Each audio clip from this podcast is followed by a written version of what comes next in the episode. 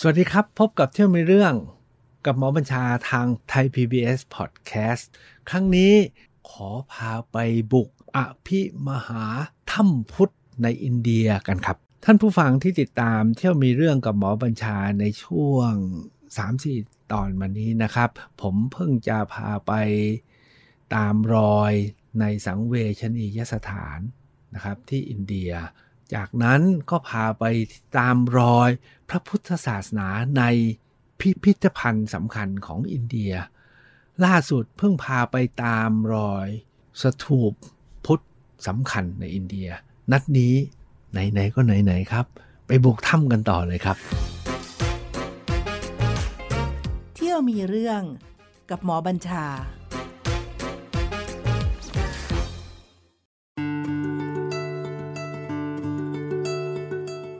คำว่าถ้ำพุทธในอินเดียเนี่ยเวลาพูดถึงทุกท่านก็จะนึกถึงสองถ้ำนะครับก็คืออาชันตากับเอลลอราซึ่งทั้งสองถ้ำนี้อยู่ในแคว้นมหารัสตะหรือมหาราชอยู่ทางตะวันตกริมฝั่งทะเลอาระเบียนะครับซึ่งกล่าวกันว่าทำไมถึงไปอยู่ละแวกนั้นโดยรวมเนี่ยก็เขาสรุปกันเนี่ยว่าหลังจากอินเดียเกิดการเปลี่ยนแปลงทั้งฮินดูกลับมาแล้วก็มุสลิมเข้ามาเนี่ยชาวพุทธเนี่ยก็หลีกลี่ออกมาที่ชายขอบชาวพุทธกลุ่มหนึ่งลงใต้ไปทางตะวันออกเฉียงใต้ท้ายสุดกลุ่มหนึ่งเนี่ยขึ้นเหนือนะครับไปที่ทิเบตแต่มีอยู่อีกกลุ่มหนึ่งนะครับที่ลงมาทางตะวันตกนะครับก็คือในเขตที่เรียกว่าลุ่มแม่น้ำหลายสายตรงนี้นะครับที่ชายฝั่งทางด้านตะวันตกเนี่ยนะครับเลาะมาเลยซึ่งทุกวันนี้เนี่ยก็คืออยู่ในแคว้นมหาราชตะที่มีหัวใจก็คือเมืองมุมไบหรือบอมเบย์แต่เดิมและที่สำคัญก็คือการที่ชาวพุทธอพยพมาอยู่ทางนี้เนี่ยนะครับก็ทำให้มีเส้นทางเดินทางมากมายแล้วก็เนื่องจากดินแดนแถบนี้เนี่ยเป็นหินบาซัลต์ซึ่งเป็นหินที่เกิดจากการบีบอัดของแผ่นทวีปอินเดียแล้วทำให้หินใต้ดินหินภูเขาไฟเนี่ยเล็ดผมใช้คำว่าเล็ดนะเล็ดขึ้นมาแล้วหินนี้เนี่ยจึงไม่มีความแข็งมากนักแกะสลักแกะง่ายเป็นผาอยู่เรียงตามชายฝั่งตะวันตกฉะนั้นเนี่ยพระและชาวพุทธจำนวนหนึ่งจึงมาใช้ไหล่เขาละแวกนี้เป็นที่พำนักนะครับแล้วเมื่อใช้เป็นที่พำนักแล้วก็เกิดการแกะเป็นถ้ำต่างๆตลอดแนวถามว่ามีถ้ำทั้งหมดสักเท่าไหร่ผมเคยพยายามนับในหนังสือหลายเล่มเนี่ยผมว่าเป็นพันๆถ้ำเป็นพันๆถ้ำน่าจะเยอะไม่แพ้ในเขตเส้นทางสายไหมในเขตจีนซึ่งตรงนั้นก็เยอะไปหมดแต่ถ้ำที่อินเดียเนี่ยมีความสำคัญแล้วก็มีความแตกต่างจากถ้ำในเมืองจีนที่ผมเคยพาไปเที่ยวแล้วนะครับถ้ำที่นี่เนี่ยผมเรียงแล้วนะครับว่าส่วนใหญ่คนจะนึกถึงอาชันตากับเอลลอราวันนี้ผมจะให้ภาพรวมก่อนนะครับว่าถ้ำพระหรือถ้ำพุทธในอินเดียเนี่ยว่ากันว่าจริงๆแล้วเนี่ยมันเริ่มมาตั้งแต่สมัยพระเจ้าอโศกนั่นแหละครับท่านคงจำได้นะตอนที่ผมพาไปเที่ยวพุทธคยาที่ข้างๆกับพุทธคยาก็มีถ้ำหินแต่หินนั้นเป็นหินแกรนิตเนาะนะแล้วแกะไว้ที่เรียกว่าโลมาริชีเนี่ยนะครับถ้ำนั้นเนี่ยสร้างเมื่อราวๆพุทธศตวรรษที่2ที่3แต่ไม่มีความวิจิตรอะไรมากนักเพราะหินแกรนิตแกะยากมีแกะเป็นรูปช้างอะไรนิดหน่อยแต่นอกนั้นก็เป็นห้องแต่ถ้ำที่มีความวิจิตรอลังการและว่ากันว่าพัฒนากันอย่างต่อเนื่องเนี่ยอยู่ที่ชายฝั่งมุมไบเนี่ยแหละครับผมจะขออนุญาตพาไปเที่ยวเฉพาะถ้ำที่ผมเคยไปแล้ว10กว่าถ้ำนะครับผมไปมาแล้วก็10กว่าถ้ำแล้วหลายถ้ำไปมาแล้วตั้ง3ครั้งซึ่งแน่นอนครับไม่ได้ครอบคลุมครบทุกถ้ำแล้วก็ผมจะขอเรียงลำดับตามอายุสมัยถ้ำไหนเก่าหลังจริงๆแล้วเนี่ยแต่ละบริเวณเนี่ยเนื่องจากว่ามีการมาตั้งถิ่นของชาวพุทธของพระอย่างต่อเนื่องยาวนานเพราะฉะนั้นแต่ละบริเวณเนี่ยอาจจะมีถ้ำเป็นร้อยถ้ำแล้วถ้ำแรกอาจจะสร้างสมัยพุทธศตวรรษที่2ที่3จนถึงถ้ำสุดท้ายก็ราวพุทธศตวรรษที่8ที่9อย่างเงี้ยนะครับเพราะฉะนั้นเนี่ยขอเริ่มณบริเวณที่ได้รับการสรุปว่าพบถ้ำรุ่นเก่าก่อนเรื่อยมานะครับ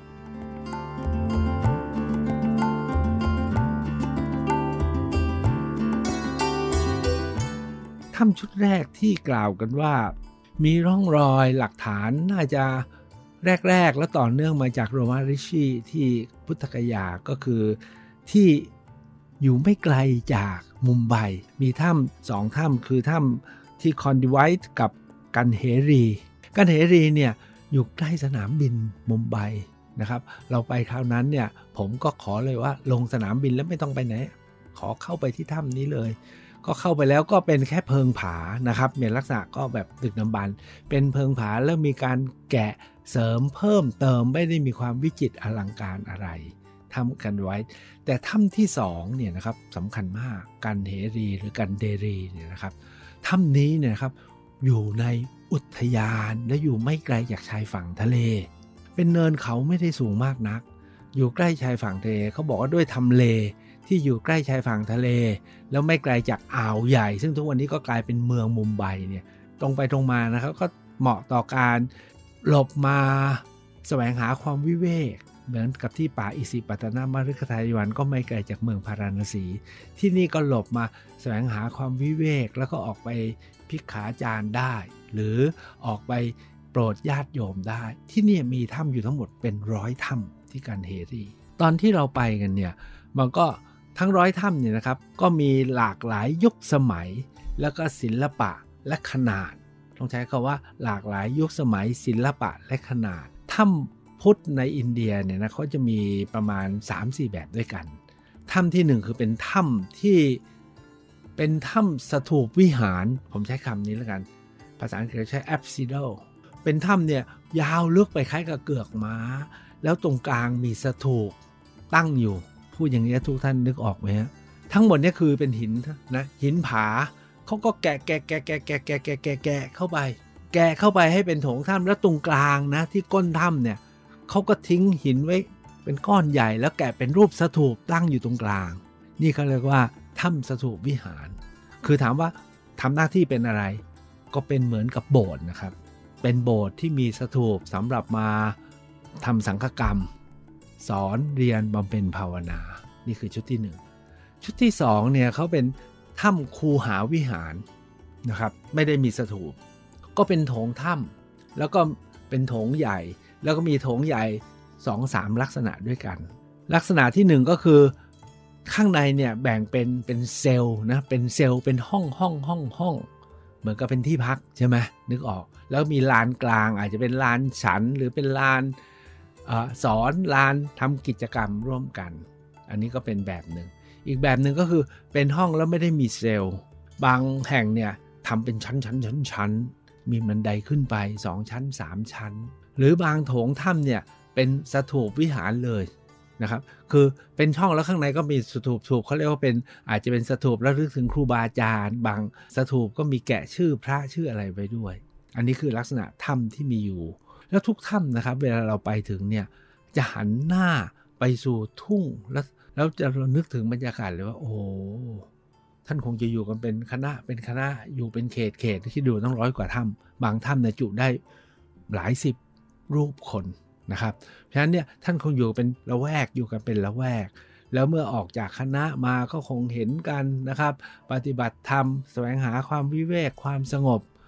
ส่วนพิขาจารย์ยังไงเนี่ยเราไม่เห็นร่องรอยนะครับอันนี้ก็คือที่ถ้ำกันเฮรีมีสีสันนิดนึงไม่รู้ผมจะหาภาพมาให้ท่านดูได้หรือเปล่าวันที่ผมไปเนี่ยมีนางแบบมาถ่ายรูปคณะที่ผมพาไปด้วยเนี่ยเป็นสาวๆทั้งนั้นเลยทุกคนก็ดูแล้วตื่นเต้นโอ้ยนางแบบสวย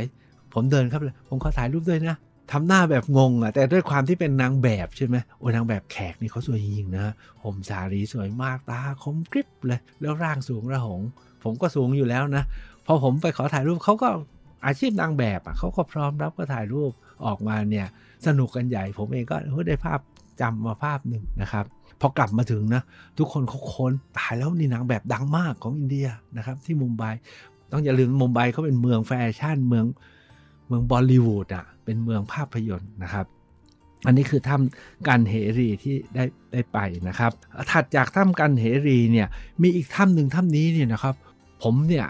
ตั้งใจจะไปมากแล้วก็คนอินเดียบอกไปทำไมมันไปลำบาก มันอยู่ในป่ายิ่งกว่ากันเหรีอีกและที่สำคัญคือพอไปถึงป่าแล้วเนี่ยนะมันต้องเดินลงไปในหุบเขาพอไปถึงนะเขาขึ้นป้ายด้วยซ้ำว่าช่วงนี้อุทยานปิดไม่ให้เข้าแต่ผมว่ามาแล้วเข้าไปเถอะก็เข้าไปจนถึงครับเหตุผลที่จะไปเพราะว่าถ้ำนี้ชื่อปิตาคอล่าเนี่ยปิตาคอล่าเนี่ยมันเป็นชื่อถ้ำที่ปรากฏอยู่ในหนังสือตำราภูมิศาสตร์ของโทเลมี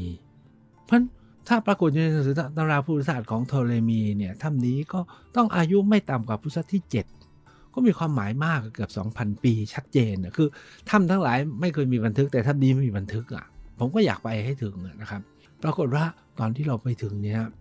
มันก็หน้าแล้งเนาะแล้วก็เงียบมากเราก็ไปกันเดินกันลงไปไต่เขาลงไปตามทางเดินเรียบร้อยพอไปถึงถ้ำเนี่ยมันก็เป็นหุบผามีถ้ำสองข้างนะครับตรงกลางเนี่ยมีสะพานไม้ข้ามไปข้ามมามีเด็กวัยรุ่น 5-6 คนเด็กอินเดียเนี่ยจะอยากชอบถ่ายรูปกับนักท่องเที่ยวชาวต่างชาติทั้งที่ตัวเองก็ไม่ได้มีกล้องเนาะถึงก็ขอถ่ายรูปให้เราถ่ายเขาอะแล้วเขาก็สนุกสนานไอ้ผมเนี่ยเวลาไม่มากก็ค่อนข้างที่จะรู้สึกรำคาญบางทีก็ขอตังค์เนี่ยก็เบื่อก็บอกไม่เอาทุกคนไม่ให้ถ่ายเรารีบไปดูของเราบอกว่าระหว่างที่เราไปชี้ชวนดูถ้ำเขาใหญ่มากนะครับมีเสาแล้วก็เสาเนี่ยมีบัวหัวเสามีรูปสัตว์หัวเสาแล้วเนื้อเสาขึ้นไปเขายังแกะหินเป็นครีบเหมือนกับเราเป็นอะไรคือเป็นคาเป็นอะไรของไม้นะครับเขาแกะหินทั้งนั้นเราเห็นก็ตื่นเต้นระหว่างที่กำลังชมอยู่นะครับเด็กเหล่านั้นมันกระทืบสะพานไม้เราก็ไม่ทันเอะใจมันกระทืบตุบ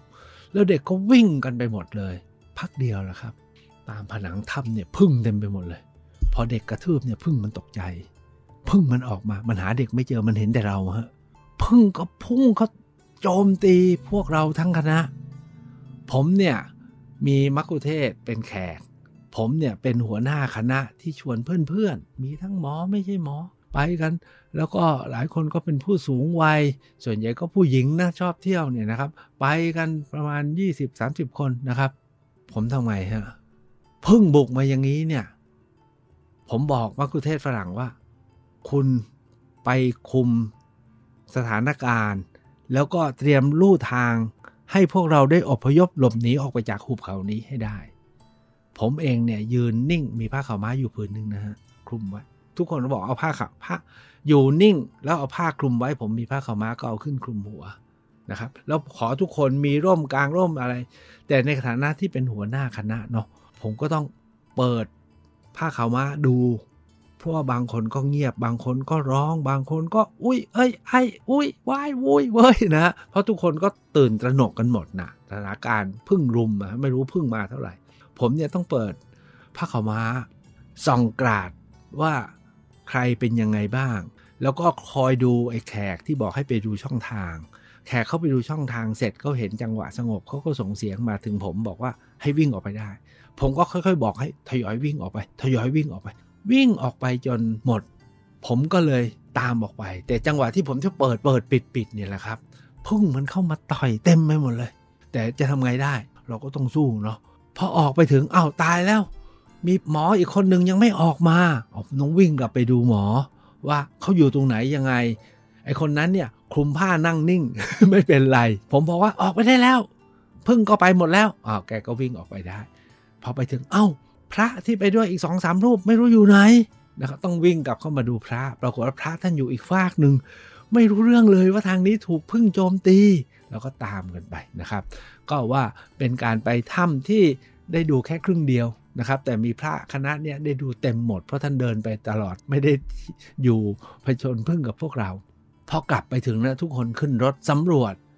สัก10 คนได้ฮะถูกพึ่งต่อยกันเย็นเลยฮะผมเองเนี่ยถูกพึ่งต่อยเป็น100ตัวก็เลยสำรวจว่าใครมีอาการอะไรบ้างโชคดีครับในขณะนี้มีหมอไปด้วยหมอกับพยาบาลเมียหมอก็เป็นพยาบาลเนาะหลายคนเราก็ช่วยกันผสมพยาบาลยาที่มีก็เอามาให้กินกันแล้วก็บางคนเนี่ยบอกว่าเริ่มมีอาการแปลกๆเราก็รีบให้รถขับพาออกไปนะครับมันก็ตามที่บอกแล้วเป็นชนบทแล้วอยู่ในป่าเนาะขับไปจนถึงชุมชนนะที่เรียกว่าเป็นทาวน์เล็กๆมีคลินิกหมออยู่คลินิกนึงผมเนี่ยให้จอดเลยครับแล้วลงไปบุกเข้าไปหาหมอให้ช่วยรักษาพวกนี้ให้หมดเลยนะครับ เพราะว่าบาง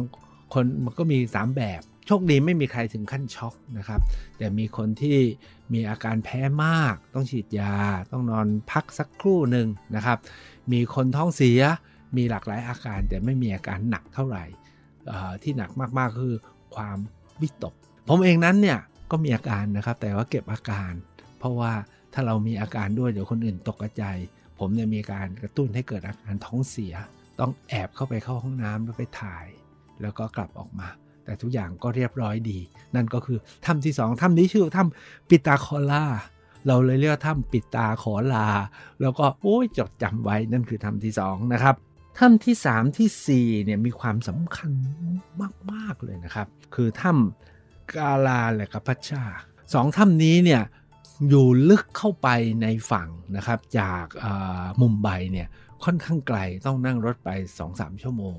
แต่ถามว่าไปแล้วคุ้มค่าไหมผมไปมาแล้ว3ครั้งผมไปทุกครั้งนะครับ2ถ้ำนี้มีความคุ้มค่ามีความหมายมากเพราะว่าเป็นถ้ำที่เก่าแก่มากแล้วก็ใหญ่มากการเข้าถึงไม่ได้ยากสักเท่าไหร่นะครับเขาว่ากันว่าเป็นเสมือนกับเขตเขาใหญ่ของมุมไบถ้าคนกรุงเทพไปตากอากาศเขตภูเขาก็ไปเขาใหญ่คนมุมไบถ้าไปตากอากาศเขตภูเขาก็ไปที่นี่แหละครับที่ชิพจากาลามีที่พักมีโรงแรมมากมายนะครับแต่เฉพาะ2ถ้ำนี้ที่ผมคิดว่ามีความสำคัญมากก็คือว่าทั้ง2ถ้ำนี้เนี่ยนะครับการเข้าไปถึงเนี่ยเดินนิดหน่อยเอาว่าเดินนิดหน่อยนะครับต้องไต่ทางเนินขึ้นไปบนเขาบนไหล่เขาแต่ไม่ได้สูงมากนะแต่พอไปถึงถ้ำแล้วจะพบว่าโอ้มันยิ่งใหญ่มันอลังการแล้วถ้ำหนึ่งเนี่ยนะครับถ้ำกาลาเนี่ยนะครับมีความสำคัญมากเพราะมีภาพแกะสลักแบบสมัยตรงไปตรงมานะเขาว่ากันว่าเป็นภาพสุริยเทพแต่สำหรับผมเนี่ยผมถือว่าเป็นภาพที่สะท้อนศิลปะแบบมาวรยะนะครับอย่างจริงจังแล้วก็สำคัญมากๆแล้วก็เห็นแล้วโอ้โหใครเนี่ยไม่มาไม่ได้นะครับที่ถ้ำปัจจ้าแห่งนี้เนี่ยนะครับคือแกะแบบเครื่องประดับศีรษะเหมือนกับที่เราเห็นหลักฐานในสมัยมาวรยะเลยแล้วก็โถงวิหารซุ้มเสริมใหญ่มากเชื่อกันว่ามีรั้วมีโตรณะไม่แพ้กับที่สงขะที่พาราหุตส่วนอีกถ้ำหนึ่งเนี่ยคือที่ถ้ำกาลาเนี่ยมีเสาใหญ่อยู่ข้างหน้าคล้ายๆกับเสาอโศกแต่ไม่ใช่เสาอโศกนะครับแล้วก็ที่นี่เนี่ยมีวัดฮินดูตั้งอยู่ข้างๆแต่ที่ตื่นเต้นที่สุดก็คือมีภาพคนคู่ยืนอยู่เป็นคู่ๆเขาเรียกว่าเป็นภาพมิถุนาคือเป็นภาพบุรุษสตรีอยู่เป็นคู่ๆแล้วที่นี่ที่ตื่นเต้นสุดๆก็คือว่าบนสถูปที่อยู่ในวิหารถ้ำเนี่ยนะครับปรากฏว่ายังมีฉัตรไม้แล้วเขาบอกนี่คือเป็นฉัตรไม้เดิม 2,000 ปีแล้วบางจุดเนี่ยครับที่เขาทำเป็นครีบหินเนี่ยนะบางจุดเนี่ยยังเห็นมีร่องรอยไม้เลยแล้วตามซุ้มประตูเนี่ยมีวิมานเป็นชั้นๆๆแบบวิจิตรเหลือเกินนะครับอันนี้ก็คือ2ถ้ำคือที่ถ้ำพัชชาและถ้ำกาลาที่คุ้มค่ามากแล้วทุกคนก็บอกว่าคุ้มค่าจริงๆใกล้ๆกันนั้นมีถ้ำอีกถ้ำหนึ่งถ้ำเบสสาแต่ผมไม่ได้ไปก็เหตุผลที่ไม่ได้ไปเพราะมันต้องเลยไปแล้วก็ต้องใช้เวลาแล้วเทียบเคียงแล้วเนี่ยพัชชากับกาลาเนี่ยเพียงพอ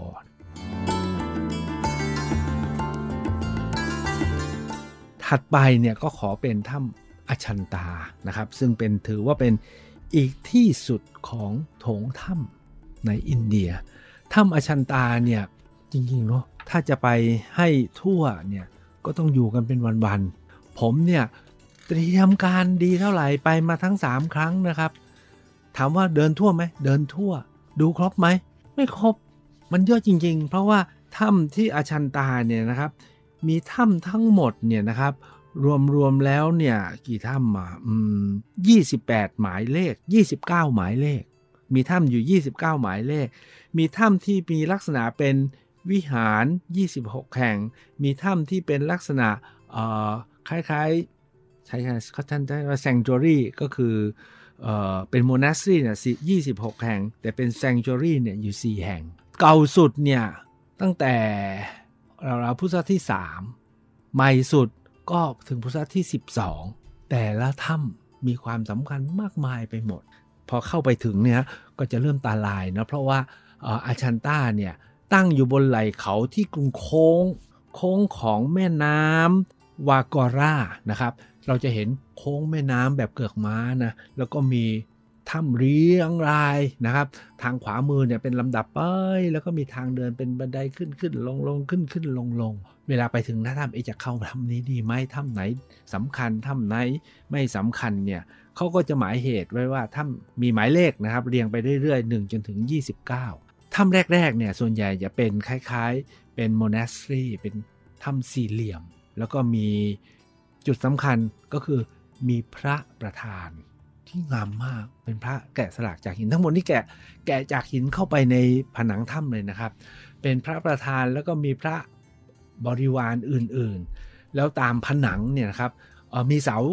ในถ้ำเนี่ยมีเสาแต่ละเสาก็มีการแกะสลักวิจิตรเหลือเกินไม่รู้จะเล่ายังไง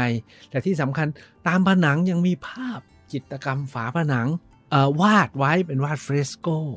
อันนี้มันจะดูยากหน่อยเพราะว่ามันมืดนะครับแล้วเขาก็ไม่เปิดให้แสงสว่างเพราะว่าแสงสว่างจะทำลายภาพซึ่งมีอายุเป็นพันปีก็ต้องใช้ไฟฉายส่องดูกันเองนะครับหรือไม่ก็เวลาส่องอธิบายก็ต้องระวังเพราะว่าในแต่ละถ้ำก็จะมีคนอยู่ด้วยกันเนี่ยหลายหมู่หลายคณะเดี๋ยวมันจะรบกวนกันนะครับอย่างเช่นเราเคยเห็นรูปกวางที่ร่วมหัวก็อยู่ในถ้ำหมายเลขที่1มีภาพพุทธประวัติตอนปฐมเทศนาพอถ้ำที่2เป็นรูปเท้ากูเวนนะครับมีภาพนาคราชาถ้ำที่4เนี่ยนะครับถัดมาเป็นถ้ำใหญ่ที่สุดเลยมีพระพุทธรูปใหญ่ตั้ง6องค์แต่ยังสร้างไม่เสร็จนะครับถ้ำบางถ้ำมีความซ้อนกันเป็นหลายชั้นผมอยากจะพาข้ามไปสู่ถ้ำที่เป็นไฮไลท์ก็คือถ้ำที่9ที่10แล้วก็16 17